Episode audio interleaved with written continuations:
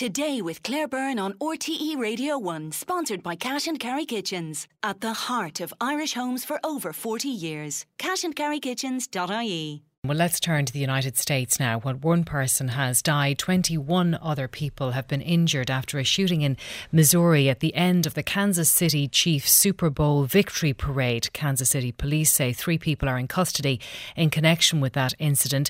Terry Sheridan, news director at WSHU Public Radio, joins me on the line now. So, Terry, can you take us through what's known about what happened? Well, as far as we know, and we really don't have any more details uh, after last night, was that this was at the tail end of the parade and celebration. It was at Union Station in Kansas City, which is a Kansas City landmark, and that's where the players and coaches were addressing the crowds. Uh, the ceremony had just about ended when the gunfire broke out, causing mass confusion among about the approximately 1 million people who were there. We do know that again, three people have been taken into custody. We don't know if any of them are the shooter or what they what their role in the shooting was. Police still don't have a motive. And as you said, we have 21 shot, including 11 children, uh, ages six to 15, who are in the hospital. Three other people are in critical condition, and and the investigation continues this morning. Now, I know you said that there is no official information on motivation, but I see CBS News reporting that a law enforcement source told them that it appeared to be the result of an argument that turned violent and wasn't terrorism related. But none of that is confirmed at this stage, Terry. Correct. None of that's confirmed. It does not appear to be terrorism related. It does appear to be some sort of an argument. Whether it's gang related is still unknown.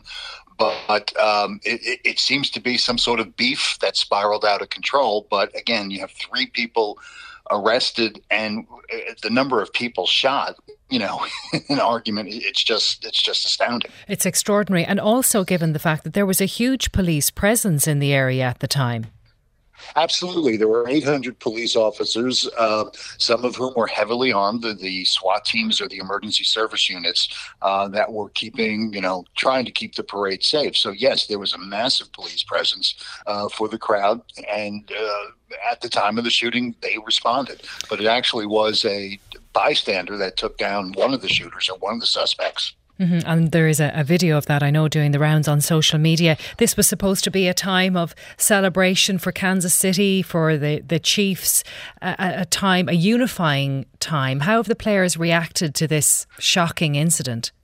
Well, the players have all tweeted or Xed, I guess, um, or somehow released statements of support, uh, saying that they're with the people of Kansas City, that they're shocked, they're dismayed. Uh, some have even offered to help some of the uh, victims.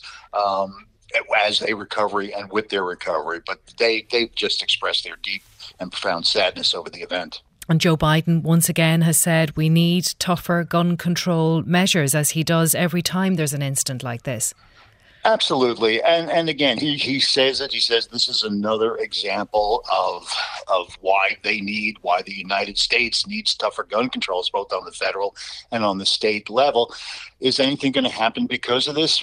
Probably not with the Republicans in control in the House and having enough votes in the Senate to block it. Um, Missouri has some of the laxest gun laws in the nation. Now, I want to ask you as well, Terry, about other reports of interest today that Russia is developing a space based anti satellite nuclear weapon. There are concerns about this, and this information was brought to Congress, wasn't it? It was brought to Congress, uh, or the, the, head of the Republican head of the House Intelligence Committee has called on the Biden administration to declassify information. It's somehow related to a February 9th launch of a Soyuz rocket uh, with a classified military payload on it. Now, supposedly, the Russians are in the process of developing a nuclear anti satellite weapon. Um, the leaders of Congress, there's eight leaders who are uh, entitled to classified briefings, are going to get one. We don't know a date of that yet. But other nuclear experts are saying that this is still way down the road, if at all, or whether it's Vladimir Putin, you know, just trying to up the ante as he's trying to get United States and Europe to withdraw from Ukraine. All right, Terry, thank you very much. Terry uh, Sheridan there joining us from the United States. Coming up next, what makes Irish classical music so special? We'll find out. Text 51551 today with Claire Byrne on RTE Radio 1.